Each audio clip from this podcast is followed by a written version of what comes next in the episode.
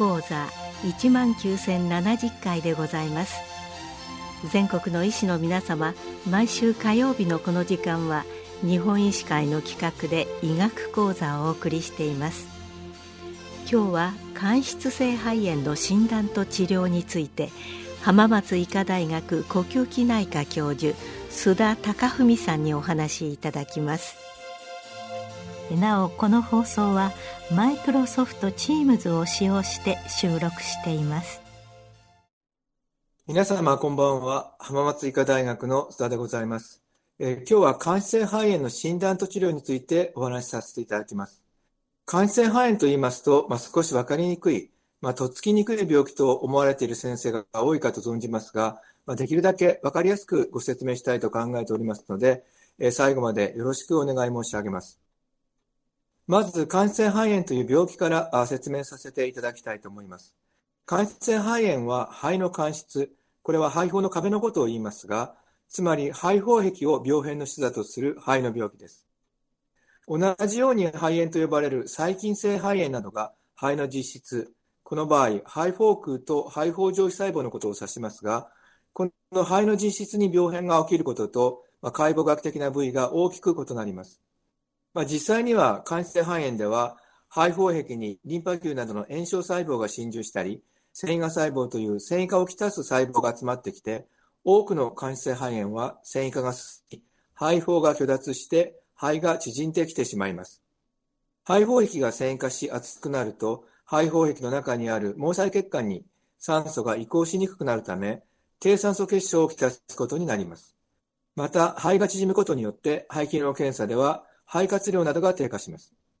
この間質性肺炎は様々な原因で発症しますが、大きく分けますと5つに分類することができます。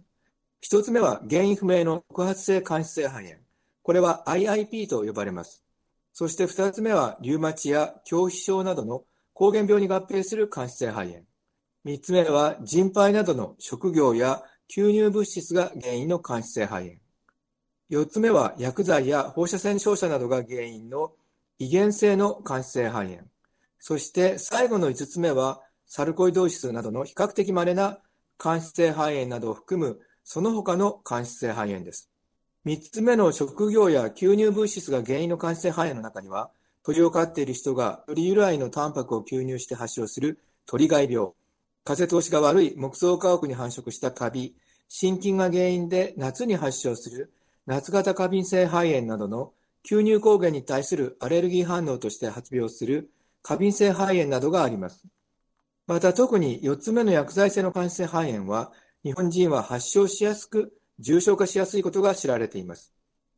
これらの間質性肺炎は原因によって治療が大きく異なりますので、間質性肺炎の患者さんを見たときには、これらの間質性肺炎の中でどの間質性肺炎であるかを診断することが極めて重要となります。それでは次に、感染肺炎の疫学についてお話したいと思います。感染肺炎と言いますと、実臨床では、比較的珍しい病気で、それほど重要ではないと思われている先生が多いかと存じますが、実際はそうではないということを、いくつかの疫学データをもとにご紹介させていただきます。まあ、最近世界最大の保険データを用いたナショナルデータベースジャパン NDB というデータベースが日本で構築されまして、そのビッグデータを用いた解析を私どもは行ってきております。例えば、原因不明の間質性肺炎である特発性間質性肺炎 IIP は、2013年から有病率や発病率がほぼ2倍になってきており、患者数が大きく増えてきていることが明らかとなっています。また、厚生労働省の人口動態統計を用いて、疾患別の死亡者数を見てみますと、2021年の直近のデータでは、間質性肺炎は日本人全体の死因の中で11位、呼吸器疾患の中では肺炎、誤嚥性肺炎、肺がんに次いで4位に位置し、1年間に2万1000人もの人が間質性肺炎で死亡しており、COPD の死亡者数1万6000人と比較しても4000人も多いことが報告されています。また、COVID パンデミック下で多くの呼吸器疾患、まあ、例えば肺炎や COPD、喘息などの死亡者数が大きく減少する中で、間質性肺炎はほぼ1割死亡者数が増えており、COVID パンデミック下で死亡者数が増加した数少ない呼吸器疾患となっています。したがって、感染肺炎の患者は最近かなり増えてきており、また死亡者数から見ても、我が国において重要な呼吸器疾患であることがお分かりになるかと思います。それでは、感染肺炎の診断を進めていく上でのポイントについてお話ししたいと思います。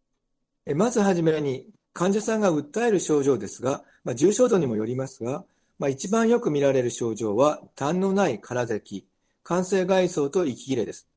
特に息切れは初期には安静時にはなくとも階段を上ったり、まあ、少し早く歩いたりした時の息切れ、つまり老作時の息切れとして感じるようになります。また診察した時の最も重要なポイントは聴診となります。まあ、特に背中のかなり低い位置、ハイテーブで新球技時にパリパリ、バリバリというファインクラックルが聴取されます。このファインクラックルが聞こえたら感染肺炎が存在する可能性は、まあ、かなり高いと考えていただいて結構かと思います。また、バチ指を認めることもあります。このような患者さんでは次に画像検査を行います。画像所見は感染肺炎の種類によって多少異なりますが、一般的には胸部単純 X 線では網状影、すりガラス影などを認め、まあ、つまり肺野がもやもやし、まあ、肺野の縮小を反映して横隔膜が居上します。胸部 CT では、進行例においては、胸膜下に大小の臨場絵が重なる蜂の巣に似たいわゆる包装肺を呈します。血液検査では、多くの感染肺炎では、感染肺炎の血清マーカーである KL6 やサーファクタントプロテイン D、サーファクタントプロテイン A などが上昇します。この KL6 や SBD は感染肺炎の診断だけでなく、その活動性の評価にも有用です。また、肺機能検査では、肺活量が低下する高速性障害パターンを呈し、さらに拡散能が低下します。また、パルスオキシメーターでは、重症例では動脈血、酸素フォワードが低下しますが、軽症から中等症の患者さんでは、安静時には低下しないこともしばしばです。以上の問診、診察、検査等によって感染肺炎が疑われた場合、さらに精査を進めるために、気管支鏡検査が考慮されます。気管支鏡検査では肺を生理食塩水で洗って肺腫液の中の細胞成分等を調べる気管支肺胞洗浄液検査、まあ、バルと呼ばれますが、さらに肺組織を採取する軽気管支的肺生検、TBLB などが行われます。また、感染肺炎の診断には組織診断のために大きな肺組織が必要になることもあり、その場合、全身麻酔科で胸腔鏡を用いて行う胸腔鏡下肺生検、バッツや、まあ、最近では肺を凍結させて採取するクライオ肺生検などが行われます。まあ、しかし、バッツは新種の大きな検査であり、実際は症例を選んで実施されることが多いです。以上のような症状、診察所見、検査所見などから感染肺炎の診断がついた場合、次に感染肺炎の原因を検索します。冒頭でお話しましたように、感染肺炎は原因によって治療法が大きく異なりますので、その原因を明らかにすることは極めて重要となります。具体的には、例えば、膠原病を疑う所見や自己抗体は検出されないか、粉塵吸入歴はないか、そして感染肺の原因となるような薬剤服用歴はないかなどを詳しく聴取します。そして明らかな原因が特定できない場合は、原因不明の感染肺炎、つまり特発性感染肺炎、IIP と診断します。この特発性感染肺炎は原因不明の感染肺炎の総称でして、特発性感染肺炎の中には治療法や予後の異なる9つの疾患が含まれています。まあ、ここがなかなか特発性感染肺炎を理解する上で難しい点ですが、この特発性感染肺炎、IIP の中で一番多い疾患が特発性肺腺症、IPF という疾患です。次に代表的ないくつかの感染肺炎について治療や予後などに関してご説明したいと思います。まず原因不明の感染肺炎である特発性感染肺炎。IIP の中で最も多い特発性肺腺症 IPF についてお話しします。IPF は平均年齢70歳前後と高齢者に多い疾患で男性が約4分の3を占めます。IPF の5年生存率は40から60%と予後不良の感染肺炎でありまして、画像的には蜂の巣に似た包装肺を呈することが多い疾患です。また、バチ指を認めることが多い疾患でもあります。IPF は基本的には感情に進行しますが、時に急性増悪という急速に呼吸不全が進行し、致死的な病態、ま、死亡率は50%から70%とされていますが、この急性増悪を呈することが知られています。また、経過中、肺がんを合併することも多く、もともと肺が悪いため、手術が難しく、また、放射線は当てられず、また、多くの抗がん剤は、間質性肺炎を悪化させるリスクが高いことから、まあ、治療に難重するケースがしばしばであります。IPF は以前はその病態は慢性炎症が主体と考えられ、まあ、国際的なガイドラインでもステロイド薬などの抗炎症薬が推奨されてきました。しかし、抗炎症薬は臨床的にはその効果が証明できませんでした。そして現在では IPF の病態は繊維化に進む総小中期点の異常と理解されるようになり、病態理解の大きなパラダイムシフトが起こりました。これに基づいて今は IPF の治療薬としては、抗繊維化薬という薬が使われるようになりました。抗繊維化薬には現在、ピルフェニドンとニンテダニブの2剤が承認されています。この2つの抗繊維化薬は同じ程度 IPF には有効であることが示されていますが、残念ながら IPF の疾患進行を止めることはできず、抗繊維化薬を服用しても病気は進行します。ただその進行のスピードをおよそ半分程度に遅くすることができるという効果があります。したがって、まだまだ IPF の治療薬としては十分なパワーを持っていないとも考えられますが、まあ、最近の実臨床のデータでは、抗繊維化薬が IPF 患者の生存期間を延長したという結果が示されており、IPF 患者の寿命の延長に寄与する可能性が高いと考えられています。この2つの抗繊維化薬、ピルフェニドンとニンテダニウムの使い分けは、効果は同等でありますが、それぞれ異なった特徴的な副作用があることから、副作用のプロファイルを考慮して行われることが多いです。次に膠原病に合併した間質性肺炎ですが、膠原病の中では特に胸皮症や多発性筋炎、皮膚筋炎などで間質性肺炎を合併する頻度が高いことが知られています。また合併した間質性肺炎は膠原病の予後を左右する重要な臓器病変となります。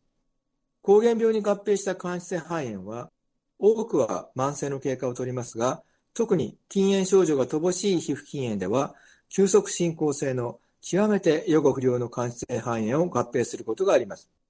治療に関しては、比較的しっかりとしたエビデンスがあるのは、表皮症に合併した間質性肺炎だけですが、膠原病に合併した間質性肺炎に対しては、基本的にはステロイド薬、免疫抑制薬などの抗炎症薬がまず使われます。ただ最近では、抗炎症治療をしても進行する抗原病に合併した間質性肺炎に対しては、抗繊維化薬、ニンテダニブが有用であることが明らかとなりました。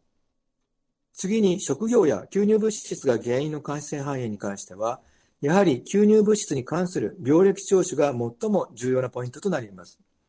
炭鉱などの明らかな人肺と関連する職業歴が分かっている場合はいいのですが、アスベストが原因の赤面肺に関しては、電気の配電、水道の配管工事など、アスベスト吸入の可能性のある職業歴はチェックする必要があります。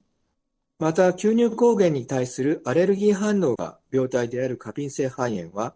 鳥の飼育、羽毛布団、ダウンジャケットなどでも鳥害病という過敏性肺炎を発症しますし、夏型過敏性肺炎の原因となる、まあ、家屋の状況や、まあ、最近では加湿器が原因の過敏性肺炎も増えてきていますので、こういった過敏性肺炎の原因となり得る発症環境をチェックすることが重要です。過敏性肺炎の治療としては、基本的に原因環境、抗原からの隔離となりますが、急性でも呼吸不全の程度が強い患者や、慢性に経過し進行する場合には、ステロイド薬や免疫抑制薬などの抗炎症薬が使われます。さらにそれでも肺の繊維化が進行する患者では、抗繊維化薬、ニンテタニムの投与が考慮されます。最後に、遺伝性の間質性肺炎の中で、重要な薬剤性間質性肺炎についてお話しします。先ほど述べましたように、日本人は薬剤性の間質性肺炎を発症しやすいことが分かっていまして、薬剤の種類によっては欧米人の10倍以上の発症頻度と報告されています。加えて重症化しやすいことも知られています。薬剤性間質性肺炎は基本的にはどんな薬剤でも起こすリスクはありますが、起こしやすい薬剤というのも決まっています。例えば、殺細胞性の抗がん剤や上皮成長因子受容体、EGFR の阻害薬などの分子用的薬剤、また最近よく使われる免疫チェックポイント阻害薬、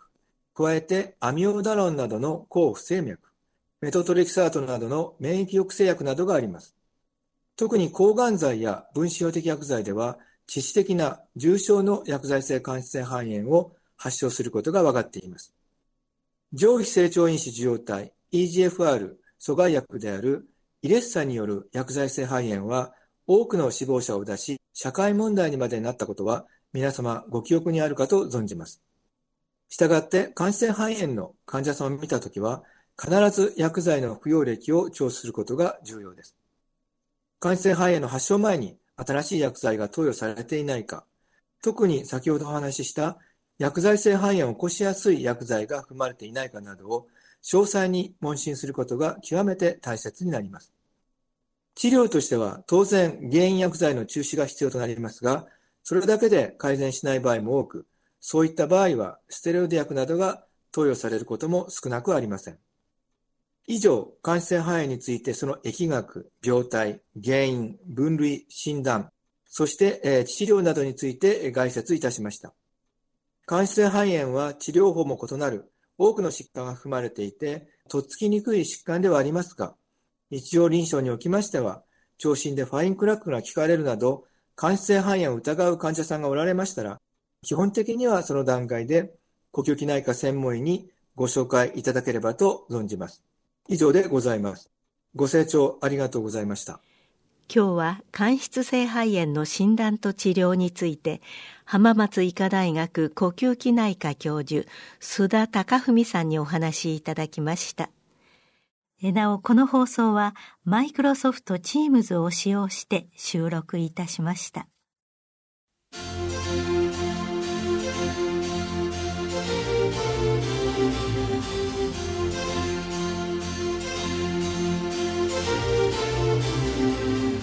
それではこれで日本医師会の企画でお送りいたしました医学講座を終わります。